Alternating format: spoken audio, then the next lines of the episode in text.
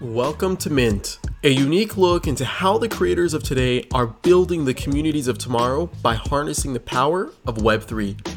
I'm your host, Adam Levy, and let's kick off this episode by giving some love to our five NFT sponsors. They are Coinvise, POAP, Celo, Social Stack, and PrimeDAO. First off, on Coinvise, you can create a personal or community owned social token on Ethereum. Coinvise also helps you create incentives through token rewards and bounties, NFT business models, and bot integrations for Discord. Discover more by visiting coinvise.co today. Next up, we have POAP, or short for Proof of Attendance Protocol, who enables a novel way of creating one's life diary. Leveraging NFT technology, POAP facilitates an easy way to mint non fungible tokens related to meaningful events. It's frequently used in crypto native communities, and now it's starting to create NFT collectors in the mainstream too. Collect or launch your own POAP today by visiting poap.xyz. Next up, we have Social Stack, a platform for communities, brands, and creators to build mission driven social token economies. Offering an easy to use, non custodial wallet with a suite of open source community engagement tools, Social Stack makes it simple to bring your community into Web3 and be a part of creating an open source, gratitude driven future for social tokens. Create a free social token wallet, discover mission driven social token communities, or apply to launch your own token on Social Stack by visiting socialstack.co today. Next up, we have Celo. Are you looking for an ecosystem of dApps, currencies, and tokens that can connect you with people no matter their device, carrier, or country? Well, say hello to Celo, a mobile first platform that makes crypto dApps and payments accessible to anyone with a mobile phone. Celo supports thousands of projects from builders, developers, and artists who every day build applications and issue tokens from all over the world. Visit celo.org today to learn more. And last but not least, we have PrimeDAO, a collective of DeFi builders and DAO veterans attempting to turn DeFi into a more cooperative ecosystem by creating DAO to DAO interactions. The first solution to go live is Prime Launch, a launchpad experience for DAOs built in collaboration with Balancer. If you plan on launching a DAO, head over to prime.xyz to access a network of partners and tools that will jumpstart your DAO development today. This episode welcomes Rafa, a community builder, Web3 operations contributor, and an active supporter of local artisans in Puerto Rico. Currently, he's most active in Web3 communities like Forefront and Creator Cabins. In this episode, we talk about the biggest recaps from Metacartel's MCon, how can DAOs nurture a space for experimentation, how to narrow the gap between passive and active contributors, what DAO related projects and problems would he like to see tools and platforms solve, his idea around contribution zones, how creators should be approaching their DAOs, tourist tracks for DAOs, and so much more. I hope you enjoy our conversation. All right, guys. Uh, here we are, MCon. Okay, we're doing a post recap of MCon. With me, I have an OG DAO contributor who uh, who's quite active across multiple communities, including Forefront, including Creator Cabin. His name is Rafa. Welcome, Rafa. How you doing? Uh, it's great to be here. It's great to be here. I, I, it's been a long week. And, yeah.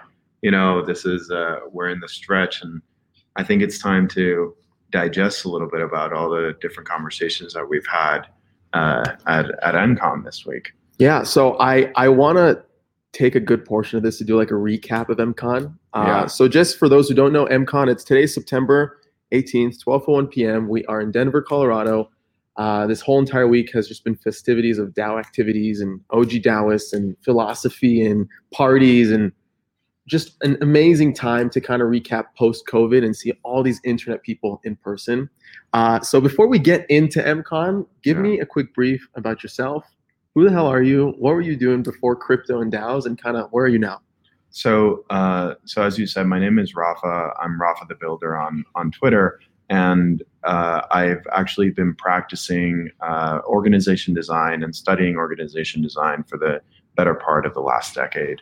And so uh, I worked in in manufacturing for a little bit. I worked in consulting, strategy consulting, um, and in most recently in human resources technology for Web two. But uh, I've always been quite um, I guess, dissatisfied with the way that um, the type of contract that employees have and the fact that it's mostly a model about like resource management and like value extraction from resources where i would want to be able to see something more about reciprocity and being able to um, create value together and so through that conversation and through some experience in building in real life communities uh, in london I was looking towards a future of kind of the creator economy and how you know you collab on Instagram nowadays, right? And what that future of collaboration looked like. And that ended up here in crypto and in DAO land. So tell me tell me about the past communities that you built while you're in London. What what, what did those look like and how do they kind of relate to what's happening with DAOs right now? Yeah, so um, I met I met uh, one of my good friends in in London about eight years ago. And one of the things that, as a young adult, is you move to a new city and you want to make new friends, right? Right. And uh, what what no one had told me was the fact that you can actually make friends quite consistently, and you can make deep friendships, and you can create a community of friends uh, by consistently showing up and by just creating events. It sounds very obvious in retrospect. Um, you know, all you needed to do was host a couple dinners that I learned from my friend who who kind of was doing it in in London, and I realized that you can build a community a, around people who just want to be friends together and uh, can become a, a, source of support for each other. So uh, in London, we we intentionally built a community of just folks who wanted to spend time together. Um, we hosted a book club, for example, for a while, and the community grew to about uh, a group of, let's say, about 200 people. Yeah. Why do you think you've like naturally drifted towards organizational design? What what is um, it about it that kind of like gets you going? Oh, there, there's a good story here. So when I was um, my first internship, uh, my parents wanted to teach me the value of work. Um, I feel like that's like a core principle that any family tries to instill. Okay? Yeah, yeah, yeah, yeah. And you know, it, coming from a from a family in Puerto Rico, well, they called my uncle who had a hardware store. They they make doors and sell doors mm-hmm. back in Puerto Rico, and they said, you know, you're going to work there this summer for essentially minimum wage. They did pay me a little bit more than minimum wage, and my job was to count screws. Mm-hmm. So what what that meant was I had to spend eight hours a day uh, taking this huge bag of screws and putting them in uh, little uh, baskets of 100 screws each and i had to do this manually so i had to like pick up you know the screws and i had to put them in in little baggies mm-hmm. and i'm sitting there and you know eight hours i'm in the basement and i go to my uncle and i say you know why don't we weigh them you know so okay. instead of counting okay. them, how You're like, I'm so overcounting this shit. no, it's a, you, you, know, it's number. It's not just inefficient. It's also the probability of me making a mistake is extremely high. Right. So I could increase the accuracy and increase my speed in doing it. And my uncle is like, no, like you're here to work, and you need to learn how to work. And I was like, like go back and I'm continuing counting, and oh I'm like, God. And I say, how is this producing any sort of value for this company? How is this company profitable? Mm-hmm. How is my uncle making money? Because if they're spending an entire full-time equivalent of me down here in mm-hmm. the basement, which number one, I also thought was a complete waste of like, you know, my interest in, for example, business development. But put that aside, I was like, this doesn't make any sense. And there was a bunch of other people on like the payroll, and I just kept on asking, why is this like the case? Um, and I couldn't get, I still can't get that question out of my mind. So I kind of followed my nose on that. And every single job that I've had is continuing to understand, you know, how do humans organize and like actually create value. Interesting. That's a, you know, when like when you look back into your career and you try to like piece the moments that influence you the most, and obviously in the moment you kind of like you kind of question like how the hell does this make sense at all but yeah. those like core experiences end up making you know like who you are today yeah you know and you counting all those nails, like how is that equivalent to like organizational behavior in DAOs, right? Yeah. And uh, not nails, bolts, right? Yeah, How does that kind of pertain to how people work in a decentralized manner? Have you Yeah. have you found those similarities? Like what what is the correlation? Well, I, I think what what kind of takes you from point A to point B is that um, one of the things that I realized, uh, and this is part of the book club in London and part of conversations, and also um, just human relationships in general. If you sit back, uh, you there's two different types of decisions that I think humans do. One type of decision is intentional, um, which is I well, this is roughly speaking, and this is a false binary, but let's go through the theoretical Mhm. exercise for a second. One is intentional, which means you wake up and you make a decision. Right. Um, uh, you have another type of decision, which is script script based. You're thirsty, you go get a glass of water. You didn't make that decision. You just went and got a glass of water, Mhm. right? Um, similar to that, there's a thousand other scripts in life that you can choose to follow or not, and you can choose to analyze them or not. So, um, getting a job and going to college is a script. It's Right. a it's a community script. Right. Making sure you don't drop out of high school is a script. hmm Actually, dropping out of high school is also a different type of script that you Mhm. could follow, hmm right? And these are tied to different cultural components and and community environments that reinforce certain scripts that you have. Okay. Now, where I'm going with this is that when one of the scripts that we don't challenge enough um, is actually the employment script. So we have a social construct where you must get a job and you must get paid. And uh, the majority of the value extracted in that uh, partnership actually goes to a central institution. Um, and that that is a tax, and not in a bad way. That is a necessary tax uh, to be able to manage the transaction costs.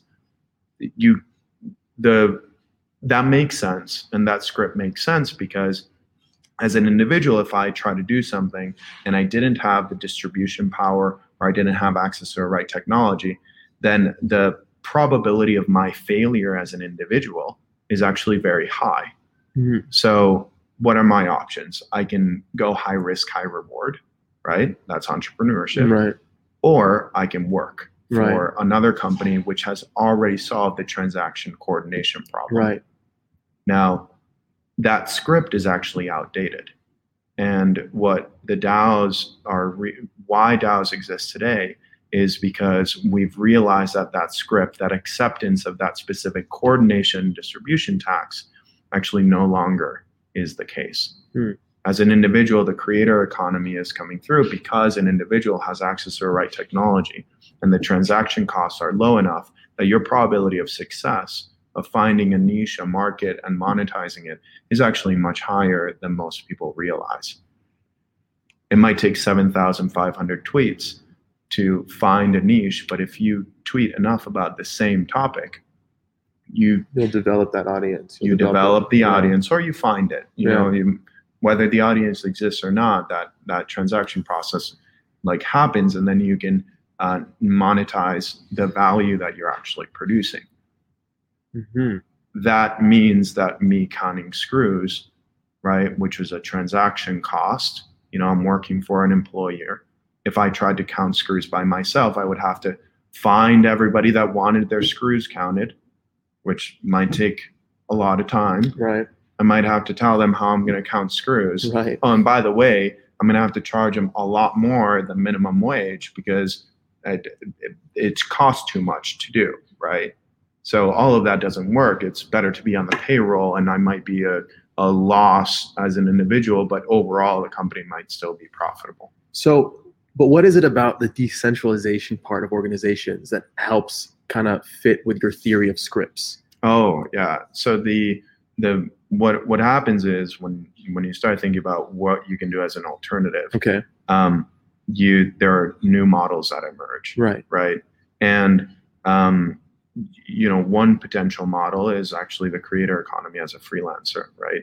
The decentralization component is a new script which is now evolving, and the script goes like this: A group of people can get together on the internet and make money.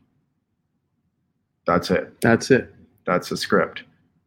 That's a new one though that didn't exist uh, in the public conversation um, in a long time. And I would say, as we say on Twitter, it's still early. Mm-hmm. But that script is is really grabbing people's attention. Um, you know, there's a there's a bit of uh, hopium, is how people describe it, Mhm. because there's so much opportunity. People say, "Hold on, I have an alternative to employment," and so now employment can go under scrutiny, and decentralization, a group of people can get together on the internet to produce value, Mhm. actually becomes an attractive alternative Right. to it. Right. Talking about people getting together, Yeah. MCon. Yeah. Okay. MCon. What? First of all, how was MCon for you? I mean, I know behind the scenes you were telling me like, "Wow, what a conference!" But Yeah. tell me a little bit more. so I I think um, so. MCon. uh, So I recently quit my Web two job. Um, uh, Quick, yeah, quick, yeah, quick applaud. quick yeah, applaud. yeah. I wrote an article about why I made that transition. I talk a little bit about some of this, some of what we spoke about here, but um, and I aped into it.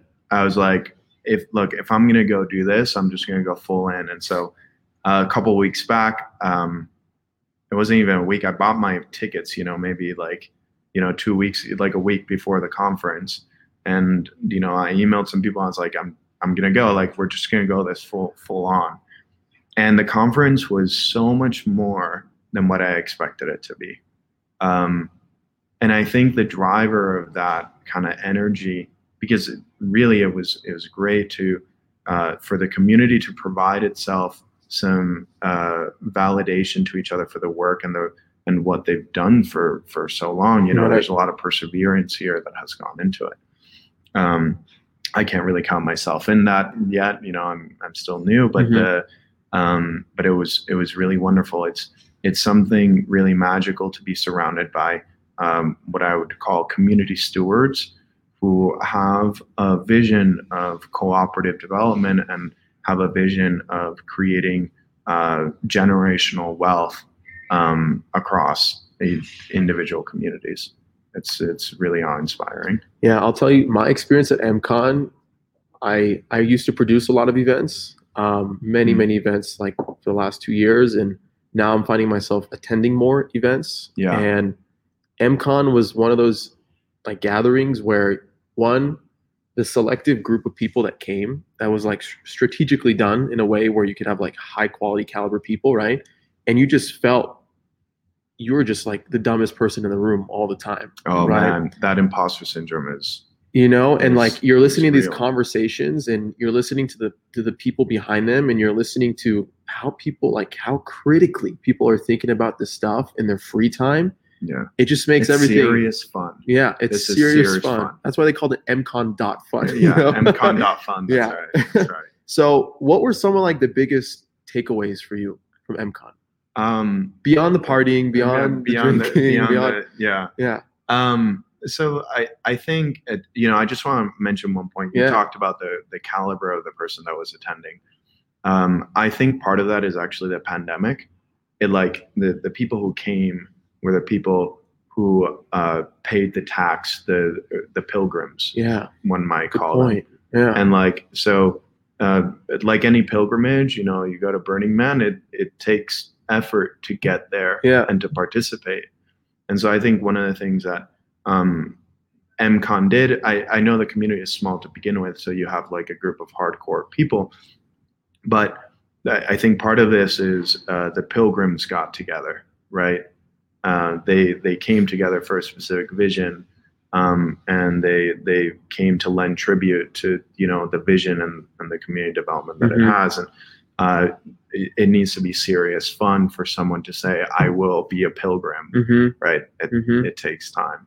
You know, one of the most memorable points for me, this was on day three. So Mhm. yesterday on Friday, you know, you step outside of the Woods Brewing Company Yeah. and you just see like a circle of people just sitting in the middle of the street, you know, Yeah, and just yeah. like ideating on like DAO philosophy and, and, and talking about the future of organization, the, the future of collaboration on the internet, tokenomics, mechanism design. you- do you know how that started? That circle No. on the floor. Yeah. No. So um, a couple folks on Telegram got together, and since Friday didn't have any programming, Um, it was just a group of five people on Telegram that said, "Hey, let's uh, let's get together at the Chili Pad." So Mhm. like at Metacartel's kind of like pad, and let's discuss it.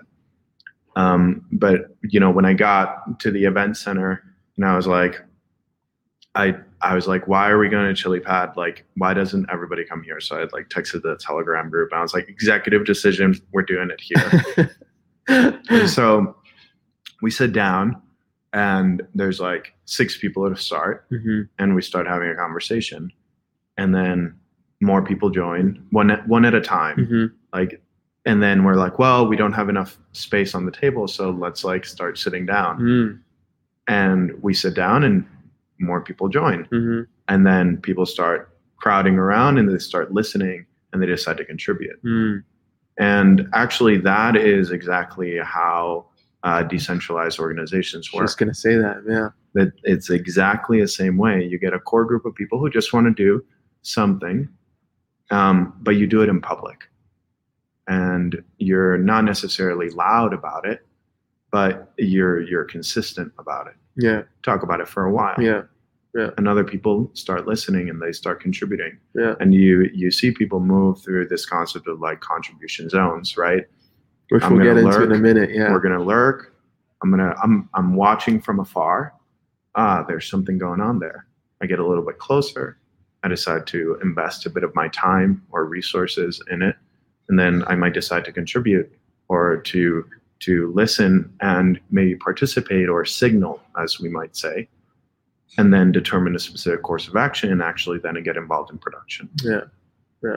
What do you? What would you say are like some of the big biggest alpha takeaways? Oh yeah, let's that, get back that you to that. picked up from MCon. Yeah. Uh, um, what's what's the the the alpha? Yeah. Um, for for those who are listening, I don't know if you've come across this concept of what alpha is, um, but it's a, you know it's uh, like the epitome of top notch yeah, info. it's the it's yeah. the the hot topics and like the the good insights. Right. Um, there there's a couple different ones. Like um, I actually wrote a Twitter thread thread about this this morning. Um, I think a couple of things stood out. The first is like the level of ambition is like really high, and like that's but it's it's ambition from a group of people who are humble and honest about what they're trying to execute Sure. um, you know they they didn't um, the that's like really impressive and like there there's a lot of insight that actually comes from that discussion because the principles that these people are using to think about product development to think about community development is not uh, i'm going to create wealth you know you might go to a startup conference that they're going to talk about cash flow and talk about runway and talk about you know how can i get a bigger multiplier on my valuation I didn't hear a single A conversation single one. Yeah. about valuation discussions. Yeah. Yeah. And that's because v- valuation is not the end goal. The end goal is actually uh, creating a movement of, of people who believe that there is an alternative script and an alternative way to actually produce value in the world, which is uh, not competitive, it's collaborative. How do you think we scale this movement without diluting its value, its Yeah. ethos? So during the circle yesterday, Yeah. this was a very, very important topic of discussion because um, what makes the magic and what gives you the energy today is is actually the fact that you have this ethos, you have these vibes, Right. right? It's all about vibes here, you know. Like I'm mostly here for the vibes. We all. And are. we all And like, how do you how do you scale vibes? right. startup uh, startups actually talk about this quite often Mhm. right they they say how do i scale culture i have five people i have a founding team i'm like tight knit squad you know how do i scale culture and The then only way to do it is with memes. the, I, you you joke but that is the Yeah. answer Yeah. that the answer is you scale it with memetic information that reinforces a specific value system um, now the you can you can introduce new memes Mhm. and you can introduce new metaphors. Mhm. I, I really like thinking about the language that's actually used. And during the circle, we talked about the importance of developing a common lexicon of vocabulary and values that we want to use. Uh, doctrines, one, one might say. I don't know if anybody here is familiar with Wardley Maps, but uh, he's another person who works on strategy and org design, very, very well known, and talks about doctrines. And the most basic, one of the the first components of any type of collective like collaboration process is we need to be able to understand each other. And with a new DAO ecosystem, or I prefer to call them digital native organizations because Mhm. some are not autonomous or some are not decentralized, but they're all like internet natives. The we don't have a common lexicon yet. I, here's an example of what I just said. Like, what is a DAO? What is all this coordination for? What is our compensation structure? Mhm. What counts as a token or an NFT? Mhm. Like, what is what is a contributor? Mhm. And we're in the process of that emergence in terms of both a value system, which we're trying to identify without locking ourselves in place because the you know self-referential problem here, and the the operational process so that people who want to participate in this process and are you know we're going to have a tsunami of people like joining us soon enough Right. we're already coming Right. and how do we how do we help people maintain the same conversation and the same value system um, using using the same language and foundational Right. processes Yeah. Yeah, I want to pivot for a minute to focus on because you're a DAO contributor across multiple communities, right? Between Mhm. Forefront, between creator cabins, I want to kind of pivot into your time at Forefront, Yeah. okay? And bring up two, or I guess one primary article that you recently published on behalf of Forefront, talking about contribution zones, which Yeah. really, really stood out to me, and I don't think it got enough attention. So this is me putting it on blast and giving it more light, okay? Um, but first, for those who don't know what Forefront is, how would you summarize Forefront in like an elevator pitch? an elevator Yeah. pitch um, forefront is forefront is the port of entry to web3 is how we want to describe it. Um, i say we as you know forefront um, but the truth of the matter is you know this is like quite emergent. Now what does a port of entry mean? It means that um, we want people to be able to go to forefront um, get the right resources be able to find uh, the right DAO for them or the right social token or social engagement. Um, and so Forefront is is kind of like a content first organization where we're publishing, doing research with regards to different um, organizations online, and uh, and right now trying to help other social organizations uh, partner with each other, right? Um, we think about all these organizations or digital native orgs as as cities, right? On Mhm. the metaverse. Mhm. Um, And th- there's a there's a really cool graphic that you guys put together, and I'll put it in the show notes for everyone that's listening.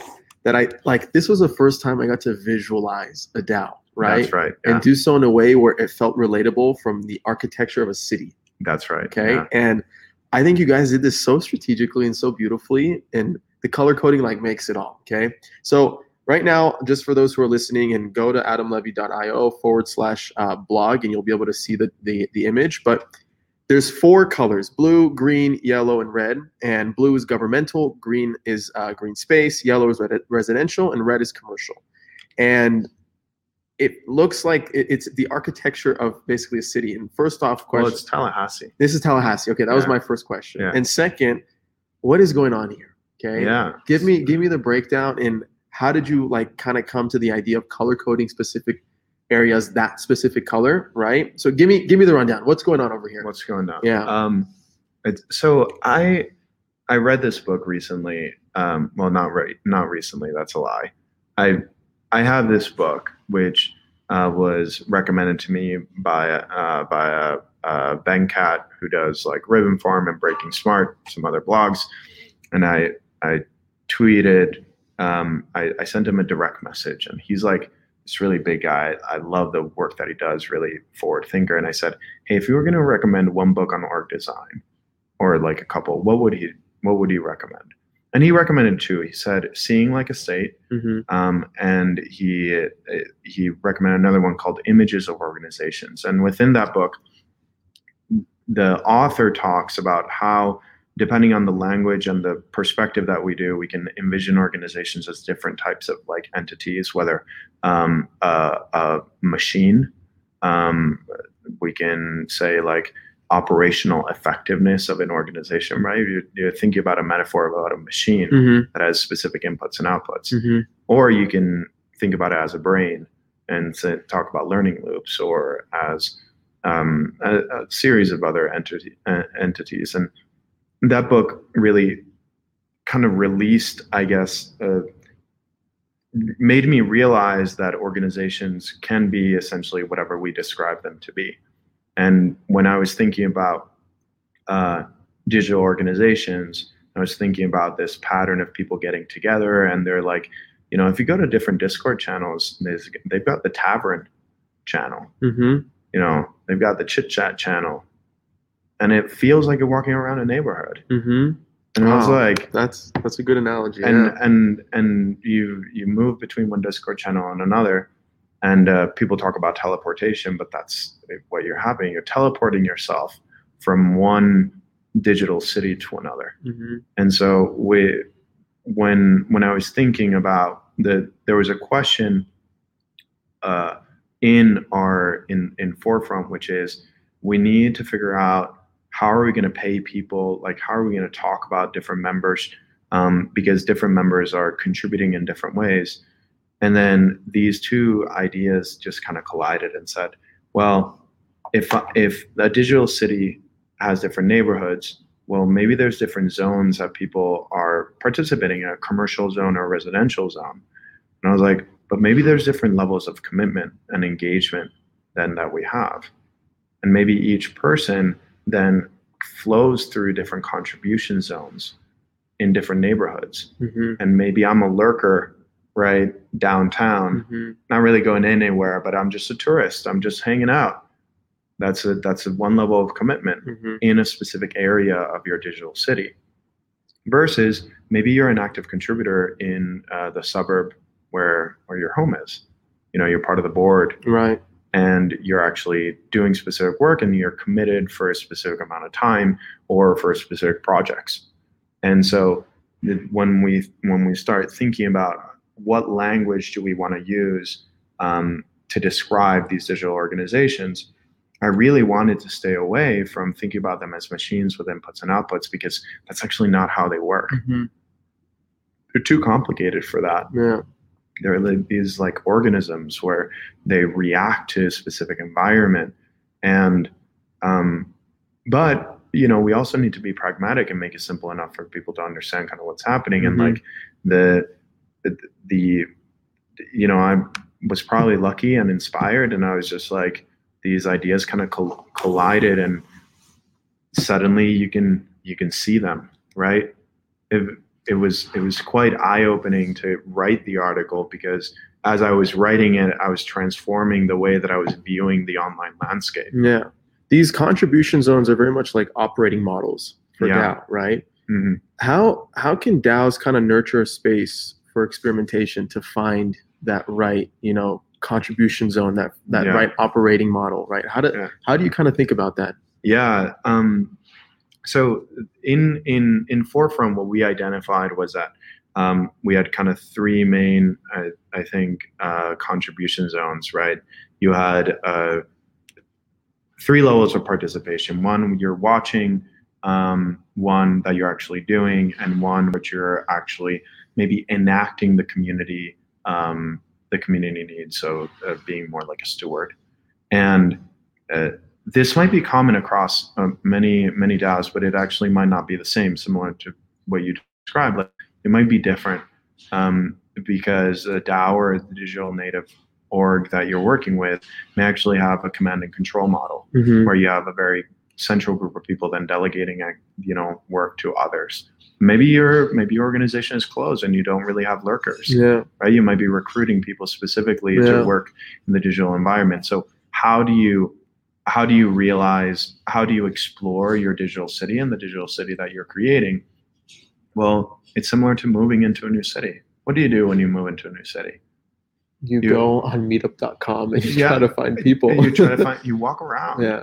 You, get in the around- car. That's a good. Yeah, that just shows you the difference between you like- and I. it's in like- like Europe, like yeah, you're you're more like around people. It's different culture. I feel Yeah. like in LA, okay, meetup.com. But, Like, but, they, but exactly it. You look for people, you look for things to do. yeah, And similar to any type of digital city, you have different layers to it and different um, uh, different meshes of environments, right? Um, you have uh, in in Europe specifically, you have the tourist track. right. I mean, you have this in the states. You can go all through New York and see only the tourist stuff. Go to Times Square, Yeah. go to Logan Square, Yeah. you know, like, and you're going to get overpriced, terrible merchandise, hmm and it'll be the New York experience, right? It's terrible, but it's true. That's the tourist track. Right. And in digital cities, you have similar. You have different layers. You have local neighborhoods. Um, when you're thinking about your digital city, um, you number one, I, I'm not for like a central planning, so don't try to design your city. You don't do that. Uh, similar to how uh, cities are encouraged to grow, you can actually define specific zones of specific type Mhm. of work, so you plant seeds in terms of it.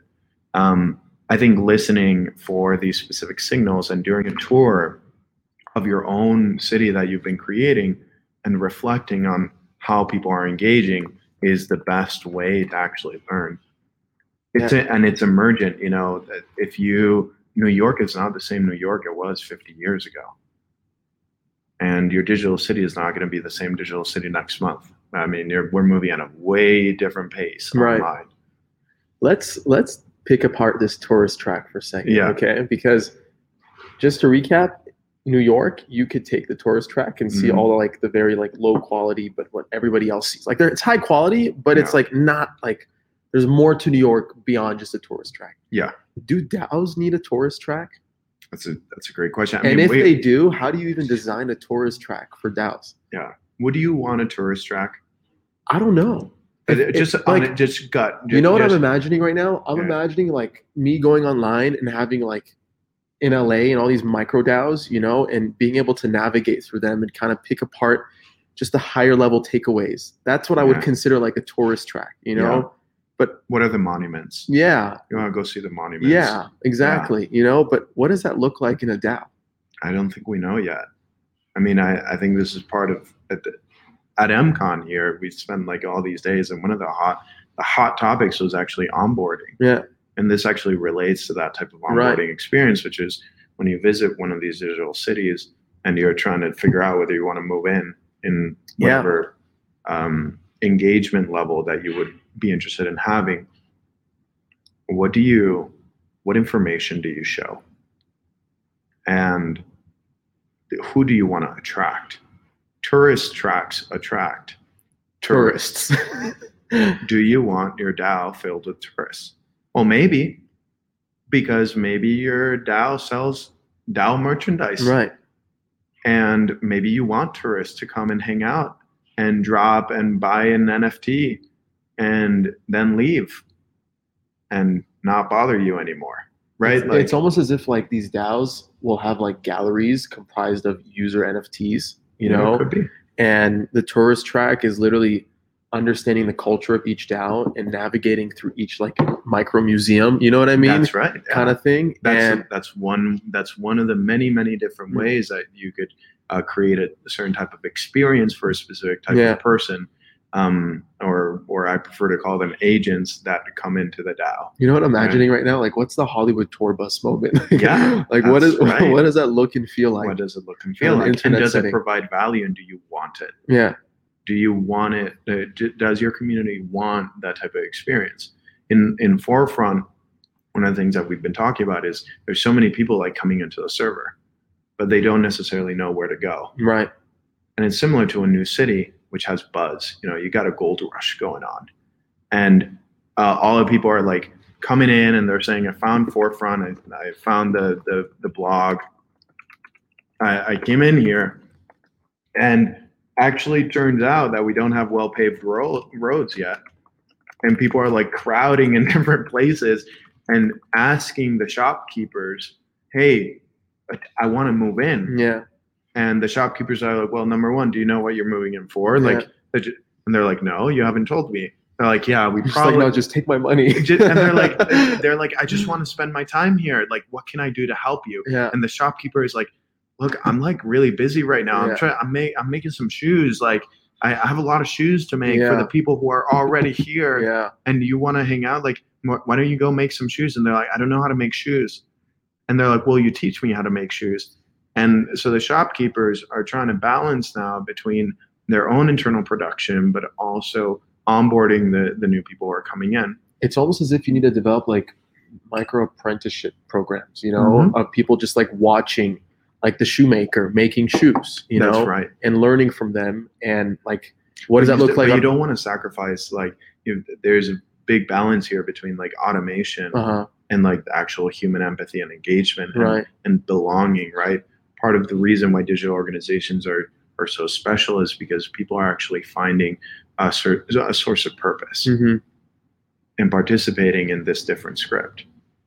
And so the I mean it, it comes back like um, I, I help run a nonprofit in Puerto Rico, which is called Obras del País, and we uh, do micro documentaries for artisans. And we've learned a lot about how artisans also engage and like bring people in and onboard them. Mm. Um, but similar to similar to the artisans, the people who are really full time in DAO land, they're like craftspeople. This isn't automated work. This is community management and community stewardship. It takes time, you know, to take that raw material, just like a group of people, Right. and turn it into a source of value and production. You build a community in real life, you're not going to get a community in a week, no matter how hard you try and how much hazing you do to, you know, have them bond. Yeah. It takes years of consistent conversation to get to different layers of participation. Right. And you know, the equivalent of entering that shop to talk to the shopkeeper who's making the shoes is, and I would take this again. I'm looking at the contribution zone uh, Yeah. article that you wrote, and again, I'll, I'll reference it in the show notes. Every single person that's entering the shop starts as a casual contributor, Yeah, that's right. right? And if they want to start helping build the shoes, right, then they become core contributor, Yeah. right? And then what if they want to open their own store? Yeah, Then they That's right. become staff, that's right. Yeah. right?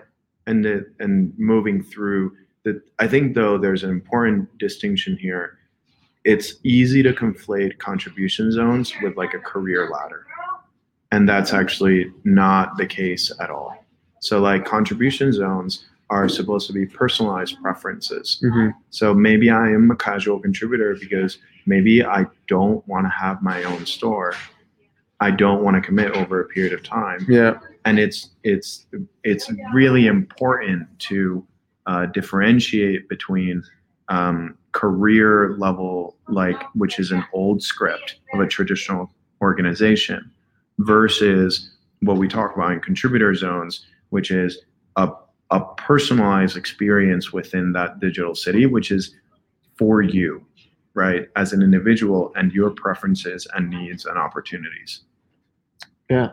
That makes that makes sense. One thing that I continuously see across DAOs um, is there's a lot of like active contributors and, and Yeah. passive contributors. yeah How do you narrow that gap? yeah that's How do you get more people in the store, right? And how do you develop it in a way where the shoemaker, there's a ton of them that the system welcomes and allows, you Yeah. know, but also encourages. You know what I mean? Like this is I feel like it's a fundamental problem across many digital organizations that have a token. Retail is going to ultimately speculate on it, and we saw it a lot with Friends with Benefits recently Yeah. when they did their raise, you know, and it reaching to about Yeah. 200 a token, and retail investors seeing the opportunity, and et cetera, et cetera. Even now with Forefront, and they did their private, private quote unquote raise, you know, or their select raise, um, and like, how do you how do you narrow that gap? Yeah. Um, so in in I think you're actually referencing here another like traditional script, which is um, growth as a as a primary objective. That's not necessarily needed. And maybe you don't want to narrow that gap. Mm, Maybe you just want to have a bunch of low level contributors and you want to make it hard to become core and staff because you don't want that many. hmm And I That's think a new perspective that I heard. yeah the, you, growth is not the end game it's actually just purpose and mission and tailoring and, and creating a, a community, a city that provides you a specific experience. There's a lot of small towns that don't want to become a city. Mm-hmm. There's a lot of cities that don't want to become a mega metropolis. And like that, I think we need to, we as collectively, as we move into digital native organizations, we need to be quite conscious of the fact of chasing growth or, or capital, uh, you know, value development for the sake of it, and kind of realize that maybe maybe we don't want any of that. Um, now, for but in mo- in most cases, look like if you're founding a city, you do you do want to get some staff and some some contributors, right? So narrowing that gap is still important for specific areas.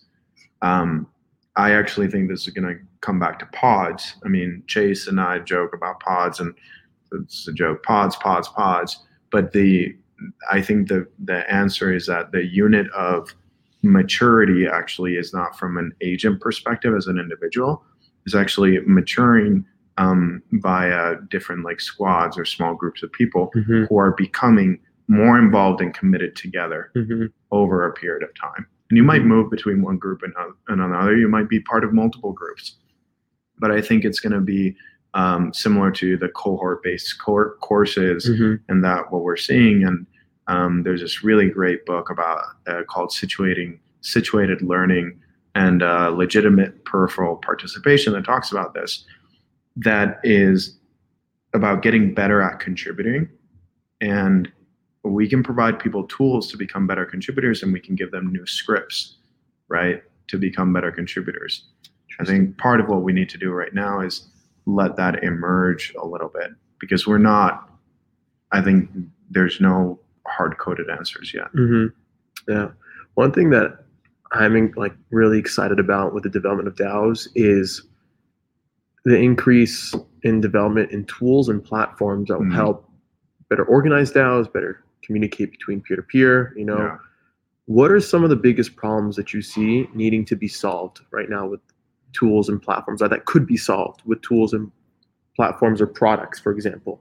Anything Yeah. that comes to mind Yeah. Um, that Yeah, haven't been answered yet, particularly. yeah, that haven't been Yeah. answered yet. Yeah. I mean, I, I think this is this is such a new environment. There's just like you can pick any product and and go at it. So think about how much software a standard startup uses today. Mhm. They use maybe Yeah. And they use a ton directly and Mhm. even more so indirectly. Right. right? Each piece of software that they use uses another hundred pieces of software, and Mhm. each of those hundred like use another 100 If Mhm. you look at uh, the marketing advertisement, like landscape has, Mhm. I don't, I don't even, I don't even, you know, know like like HR has hundreds of products yeah. like the hundreds of products that are named like not not even like that someone put on a map Right. like how many analytics data analytics tools do you have Yeah. i think um but i do think that there's a there's a common trend here and uh, actually i had this conversation a couple days ago uh, with metadreamer and we were talking about product development for for digital native organizations and i think there is a paradigm shift that's happening because operational tooling in in web 2 um, has traditionally been much more about like input process i'm oversimplifying this i'm sure this is this isn't true across the board i'm let's just do a mental experiment Sure. for a second Sure. but um, you use salesforce or or, I use different CRM. or Let's say HubSpot. hubspot Mhm. right um, and you input data into hubspot Right. in digital native organizations, there's something a little bit different going on, which is the software is built around the information feed which exists. So Collabland, you don't input information to Collabland. Collabland reads your wallet. So it reads your transaction fee, uh, feed. And I think we're going to see a major operational change in which we're going to have all this like new toolkit which is going to read the information and the conversations that we're having and then provide value on top of it kind of like how we have like discord bots You know, the most like relevant example, and this comes from a startup that I met at MCon. Yeah. They are they're an FWB. I'm blanking out on their product name. I see the logo in my head, Yeah. but the takeaway is they're trying to develop tooling for uh, treasury management. Mm. Okay, and they want to help DAOs identify like what's an employee cost or like a member cost, member what's cost, what's an expense cost, you know, Yeah. what's an overhead cost, merely based off the the snapshot proposals that get accepted, That's right. right? And Again, you're reading. reading data, The- yeah, the yeah, You're not asking someone to come in and input the numbers in an Excel spreadsheet. Right. That's that's the previous approach. We had to input information, and like so, the new products that we're developing and go so to get to your question before, which is what operational opportunities we have. I, I mean, all of them. yeah. Wow. You you have all of them. You should see. I have chills right now. Like, yeah, you, you have all of the opportunities. You have opportunities for scheduling and calendar management where it's reading your agreements on calendars and like pinging you and telling you, hey, by the way, you have a conflict at that time with a different Discord hmm or a different digital city. hmm You've already committed to teleporting to this other digital city at that time. hmm Would you like to delegate this to someone else? hmm Would you like me to record the meeting and send it to you? mm not reschedule. Like, what type of participation would you like to have since you already committed to be in person in this other environment? My mind is blown right, now. Right. Like, and so Is that already happening? By the way, do those tools exist? I don't think so. I'm just like, Guys, build it. Yeah, build up. it. The, the, and if you want to have a conversation about this, like, yeah. the primitives have changed. Like the I tweeted this earlier, and the primitives always change. You know, your your engagement with reality is always off. I don't really see the world, right? I see a projection of, of the world as it is. But there is something really, really important, which is our foundational coordination mechanism is no longer data input, it's actually data synthesis. The data exists and we're producing it and we we now have an opportunity to build a completely new toolkit and operating model which is not based on me moving from one interface to another but having these programs read the engagements that we're already doing read the chain read the ledger and then make recommendations and help you produce value hmm That's deep. yeah. That's a new perspective I've yet to come across. well and this is the you know when people ask me why did you quit your job i said because you can't unsee this Yeah.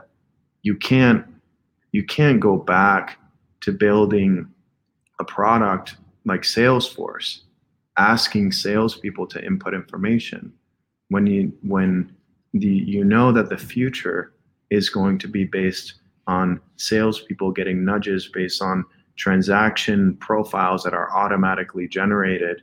And you know every single engagement is going to be recorded. And you know you're going to have that you're going to live in these digital cities and the salesperson is going to move from one digital city to another and creating um, audiences of purchasing not like single point of control decision making. Like you see this change and you're like am i going to wait? Am i am i going to build this for the next 5 to 10 years for an enterprise solution? Which by the way they're going to make obviously a lot of money like Yeah. sure they're going to make a lot of money. That that industry is not going to go anywhere. Web 2 like i'm sorry folks. Hot take here. It's going to be here forever. Like this this ain't, but we do have a new economic model which is going to be developed in parallel.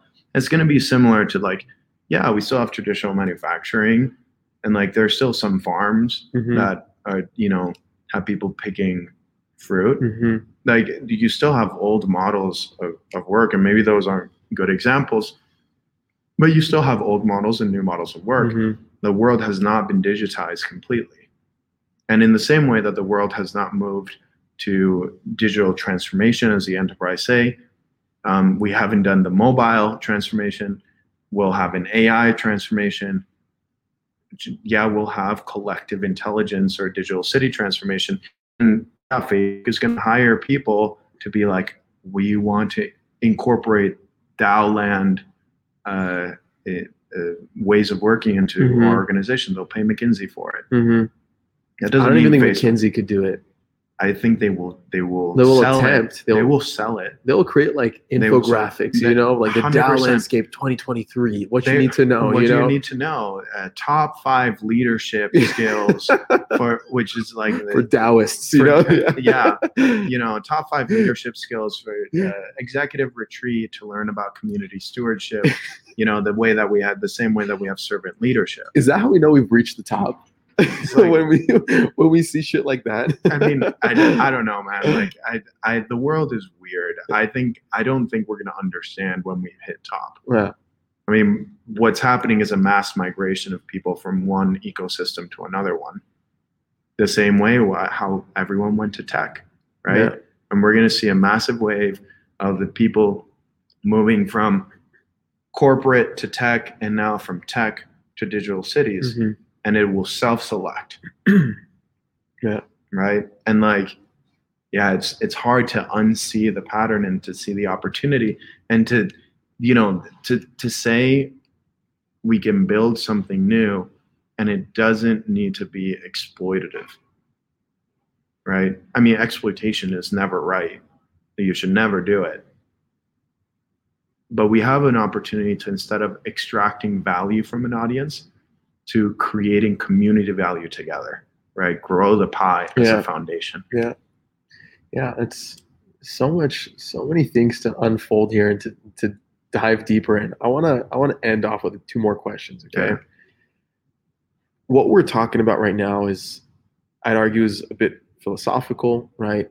We have yet to see an organization really execute on this and create like major next scale- trillion dollar exactly. company how does this how does this tie back into creators okay Yeah. and how does this kind of tie back into them monetizing or being stripped away portion of their of their efforts across web 2.5 web 2 platforms right Yeah.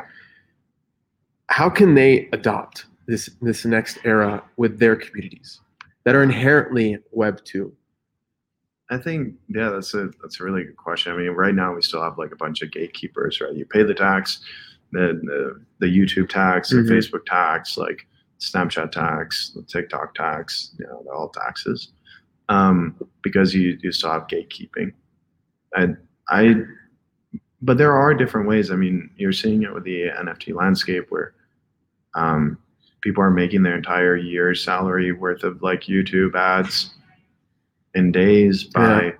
putting their video up on glass.xyz or you know that I, I really love this comment. Someone told me um, years ago we were having a conversation we were talking about like uh, paying for a blog. We were like number one no one's going to pay for a blog.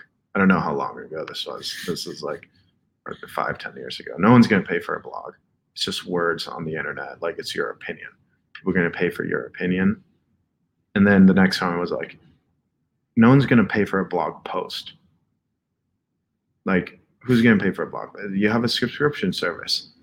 It's like no one's going to pay for it and then mirror shows up. Mm-hmm. and people are buying blog posts. And the next conversation will be no one will pay for your paragraph. And no one will pay for your sentence. And the reality is that they will and they'll get micro referenced across the board. Mm-hmm. and you'll create new network economics where I write a blog post and I reference you, and Mhm. a portion of my money using, for example, splits will get reallocated and we'll create a passive income economy where as you create online, the rewards will flow back to the sources. hmm One thing that I'm really excited about, uh, and there's a company that a project or a DAO that's going to be on season three called uh, Global Coin Research. Yeah. And their whole model, and I tweeted this a while ago. It's like I don't want to pay one dollar subscription for a yearly access to the New York Times. Like it's a dollar, you know, like, but I just don't want to do that. I don't want to go through that funnel of like, all right, enter your first name, your last name, your email. Then you're gonna get spammed with other promotional I know, offers. You know, I'd rather just connect my wallet, hold the, the, the, the, the amount of tokens, and get access to a floodgates of knowledge. Yeah. I'd rather buy five hundred dollars of your token than pay one dollar for a yearly subscription. It's insane. Yeah. Right. It's it's absolute, but it's so true. And the reality is like no one wants to input information. So going back to the product development Right. conversation we just had, Right. I don't want to put my name and my credit card and give you my personal information and have you grab my cookies. It's like, can I just sign in and give you? Can I just be me? Can, can I just can I just do it? You can know, I just do it? Can I just like read and consume and like automatically stream like micropayments like based on the information that I'm consuming and have a budget with regards to it and have a product that is telling me how much budget I'm using on information Mm-hmm. consumption and make recommendations on it. And I think that is a future that is it's here. yeah. The tooling is here. Yeah. I wanna I wanna end off with one final question. Okay. And this Yeah. is something that I ask everybody. Mhm. And I'm personally a big fan of the development of, of the internet. Okay. Mhm. And looking at like web one and Mhm. how that was very read only. Right. Yeah, yeah. And how that transitioned into web two and building like online communities that were gated by big corporations and, Yeah. and how they manipulated data. Yeah. Right. And how everything became a service kind of thing, you know, or a lot of a lot of companies moved to SaaS models and whatnot. And now we're seeing like the transition into Web three, and collectively, like Web two ate Web one. The argument is that Web three is going to eat Web two, and Web Mhm. three is all about like ownership, right? Pseudo anonymity, right? What's going to eat Web three? I don't know.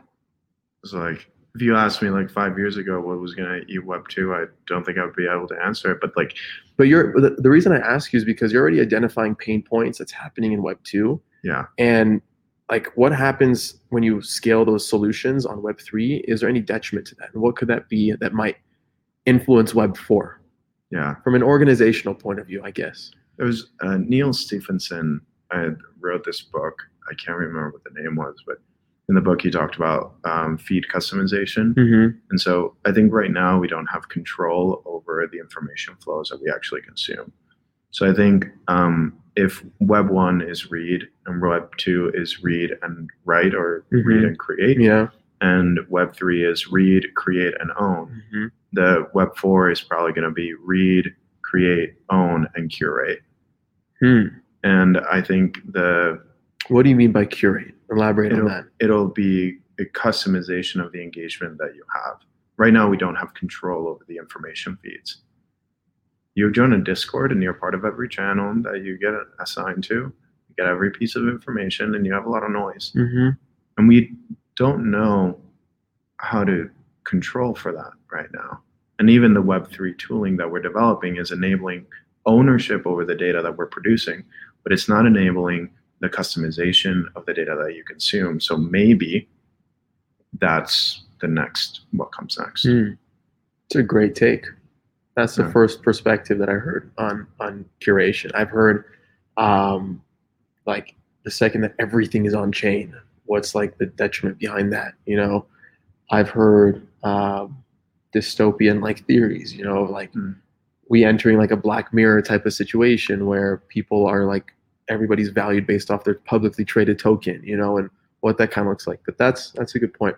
Rafa, what a, what a pleasure to have you on. Um, you're honestly a pool of knowledge when it comes to this specific stuff. So thank you for everyone that's listening. Where can they find you? Where can they learn more about you?